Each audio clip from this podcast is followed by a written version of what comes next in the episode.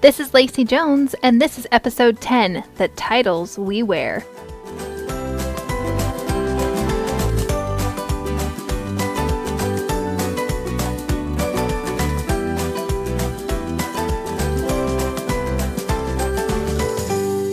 Hello, dear friends. Welcome back to another fun week on the podcast. Before we dig in, I just wanted to say a quick thank you to everyone for all the positive feedback I have received about this podcast and the work that we've been doing. It has been so uplifting just to hear how the tools that we teach have helped you. And I just so appreciate that, whether it's a comment or a review on the podcast or sharing it with a friend. Like, that's the biggest, I guess, form of flattery, right? Is if you share it with someone who you think could use it or benefit from it. So, thank you. Thank you to all those who have done that and to you in advance for doing that. It's awesome to see how this work has helped everyone. So, I wanted to dig in this week. We're going to talk a little bit more about the model that I've introduced this circumstance, thought, feeling, actions, and result model. And we're going to go into a little more um, depth in some of the aspects of the model in an effort to show you how powerful this coaching tool is when you're kind of sorting out emotional experiences. So, just as a recap, I kind of glossed over it really quick um, as we dove in. But if you have a pen and paper handy, you can jot it down real quick this model. Now we start with C for circumstance, and then on the next line, T for thought. The following line is F for feelings, then A for action, and the last line is R for results. And now that you have that written down and emblazoned in your memory, I want you to think about the different badges we wear and the titles we give ourselves. Think about the last time you visited a school or even like a hospital. You probably had to sign in at the front desk, and then you may have received a sticker or a lanyard with a card on it that said visitor. And this badge allows you certain access to some areas of the school or the hospital, and it also means there are certain expectations that you must abide by while you're at the facility. So while wearing that badge, you are a visitor. You're not a teacher, you're not a doctor, and there are different badges for people who have earned those titles, right? Well, in life, we tend to give ourselves titles and badges that we think we have earned. And in this past week of coaching and working with my clients, here are a couple of titles they have mentioned. The first one is worldly or pessimistic and negative or bad with money or always behind and just a beginner and last unworthy. These are adjectives that we use to describe ourselves and others around us, and they're subjective, but we take them as facts. And notice that most of these titles have a negative connotation to them.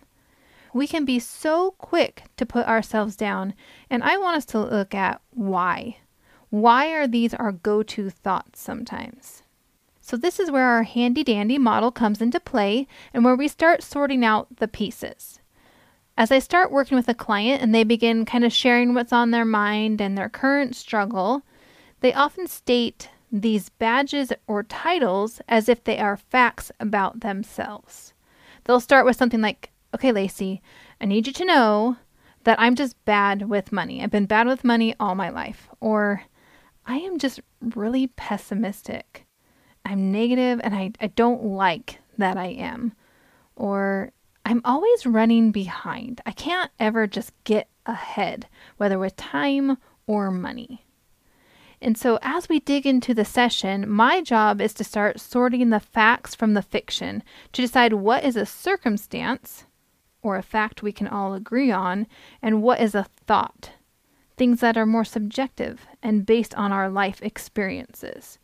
And the client being bad with money or pessimistic or always running behind, these are simply thoughts they're having about themselves. We may or may not agree on some of these thoughts, but for sure, they are not absolute truths that everyone in the world would agree on. So, why is it important for us to recognize this? It's because when we look at them as absolute truths in our lives, we give away our agency and our ability to grow and develop and change who we are. We mark ourselves as victims destined to living a life that we don't want, or forcing ourselves to accept a life that is less than what we want. When we put our titles in the circumstance line, we are not fully accessing all that life can be and all that we can make it. So when we make that subtle shift and place them in the thought line and notice the emotions and actions and results that we create with them, we can take ownership of our stories. And then we can empower ourselves to become what we want to become. So many of these titles are generalizations. So another tool I like to use is looking for specific facts and times when these stories tend to pop up. In order to do this, I'll ask my client, okay, tell me about the last time you thought this specific thought. What were you doing? What was happening around you? Who was nearby? Who spoke to you? Who texted you? How were you feeling physically?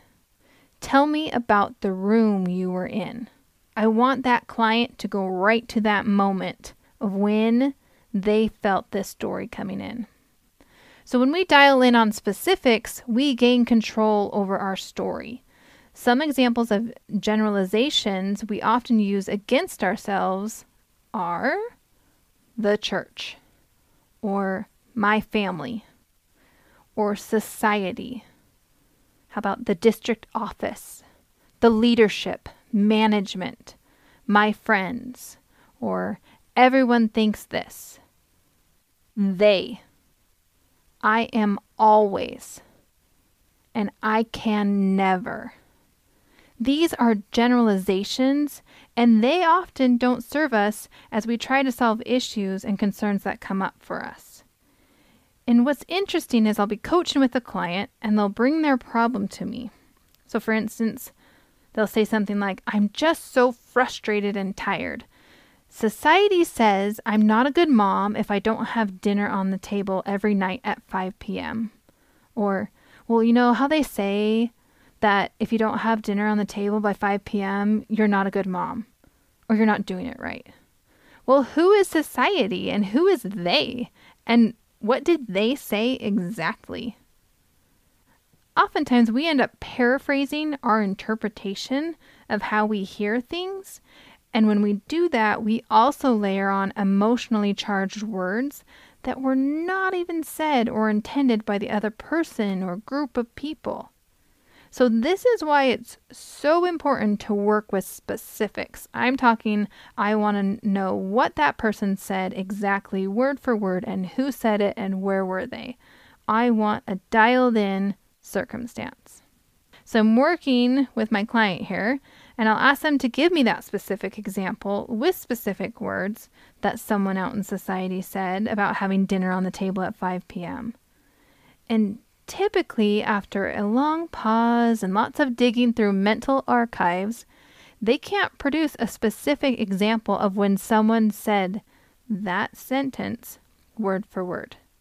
You know, they might find an example of something that's close, but not exactly intended as the client shared.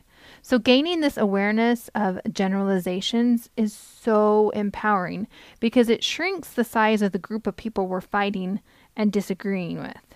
It pulls the conflict down from like this large mob down to a set of two individuals. And then, spoiler alert, ultimately, the only person you have to overcome is yourself.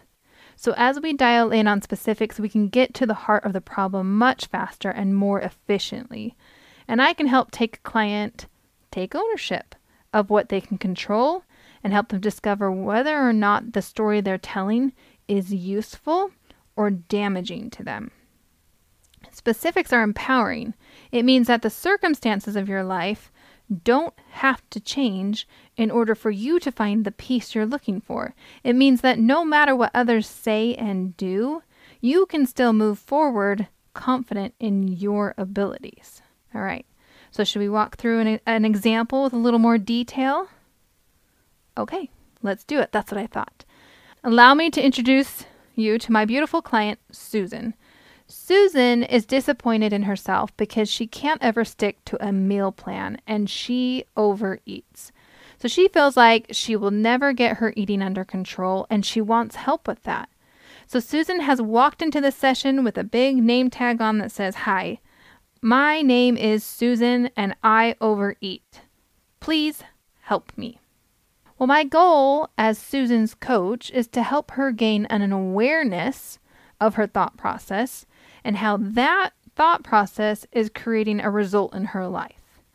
And oftentimes, this result is not what she wants. So, as we gain that awareness, we move towards acceptance and then empowerment as we seek to change that result. Oftentimes, blame and shame will come into the picture, and we work through some of those too. So it's not always a very linear path. There's some stops in between that we've got to work through. But when Susan introduced herself as someone who overeats, I listen to her story and then I start sorting out the facts while asking clarifying questions to kind of aid in that process. And Susan stating that she overeats, that's a pretty broad, all encompassing statement, and it's subjective. She and I are not going to agree on what it means to overeat. We don't have the same protocol or rule book in hand. So I need to dial in on some specifics with her. And I asked Susan about the time she last overate. I want to know where she was sitting, who was in the room, what was on her plate, what did she eat exactly, and I want to know whether or not she has a food protocol that prescribes what and how much she should eat and when. So, as we talk and Susan dials in on a specific meal where she felt like she had overeaten, she's able to list what she eats, who she's with, and how she's feeling in that moment. And as she's talking and sharing, I'm building her model. So at this point, I have the circumstance that she's dialed in, a very specific one, right? So she says, Two days ago, I was eating at the table with my siblings. I ate fruit, honey, mashed potatoes, and a few bites of meat. So after listing off these specific examples of where she was and what she was eating, a new thought kind of becomes oh, I overeat on occasion. Notice that the title on her badge has changed a little bit. At first it was I overeat. Now it's I overeat on occasion. And do you notice how even those two thoughts bring up different emotions? The first thought, I overeat, was bringing kind of shame to Susan. And while that second thought, I overeat on occasion, it was bringing up frustration, even that's a little bit lighter than shame. So let's keep building this model. If someone is sitting in front of a plate of food or at a table with dishes and multiple plates of food and they're feeling shameful about their food choices, what might they continue to do? there's a pretty good chance they're going to continue eating more and more food to try to cover up and shove away that shame. This is a very natural reaction to shame. It's uncomfortable. And many times we just want it gone, so we keep doing the very actions that we don't want to be doing. It's such an interesting little thing that comes up. And I tell you, being a human is messy, it's fun, but it is messy, right?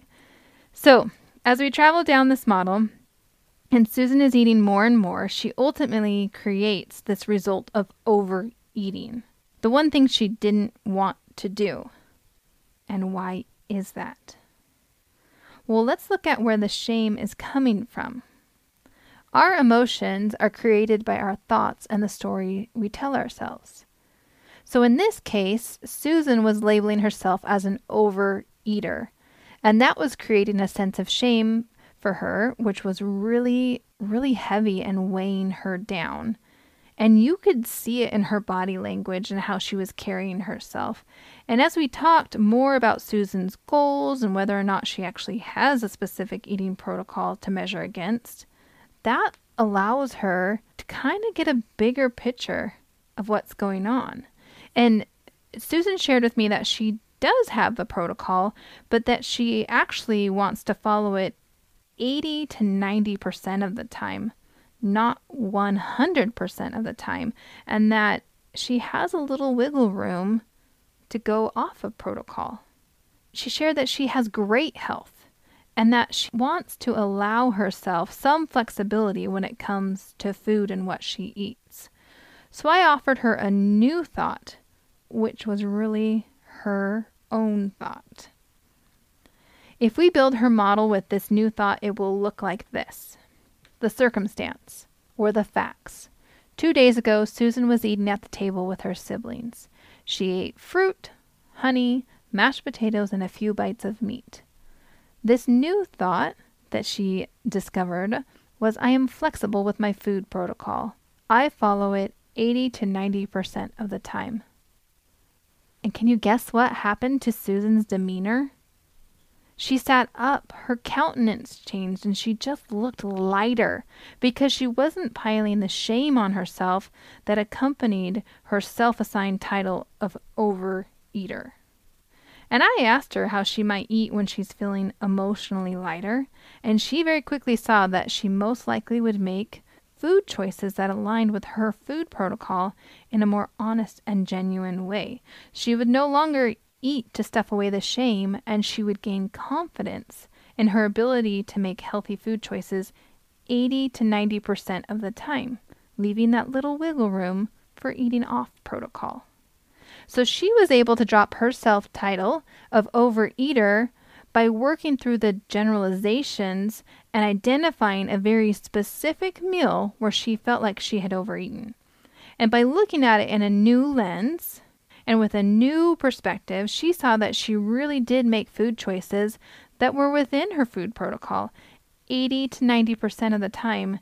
And that's what she wanted. She wanted that flexibility. She did not want perfection. So by changing her title to I overeat on occasion, she dropped this weight of shame and now she's working towards moving forward with more confidence in her ability to make healthy choices for herself. So now I challenge you to look for an area in your life where generalizations and self assigned titles might be creating the weight of shame in your life. How can you dig into the story and identify specific facts in an effort to rewrite the story you've been packing around for far too long? And as you do this, I know you're going to feel lighter. I have seen it with my clients. That happens in most every session.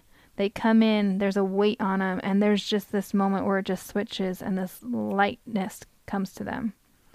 And that's going to allow you to create this beautiful cycle of confidence as you move forward honoring who you truly want to be. Now remember, you don't have to do this work alone. Sometimes it takes a different perspective to just show you how your story is playing out. So if you need this different perspective, you can hop on my website. It's just laceyjonescoaching.com. You can schedule your free consult or an appointment, or there's a mentor program on there as well. So it's super easy. It can just totally change your path and that weightiness that we're packing around. But I look forward to working with you, and I hope you guys have a great week. We'll see you next time.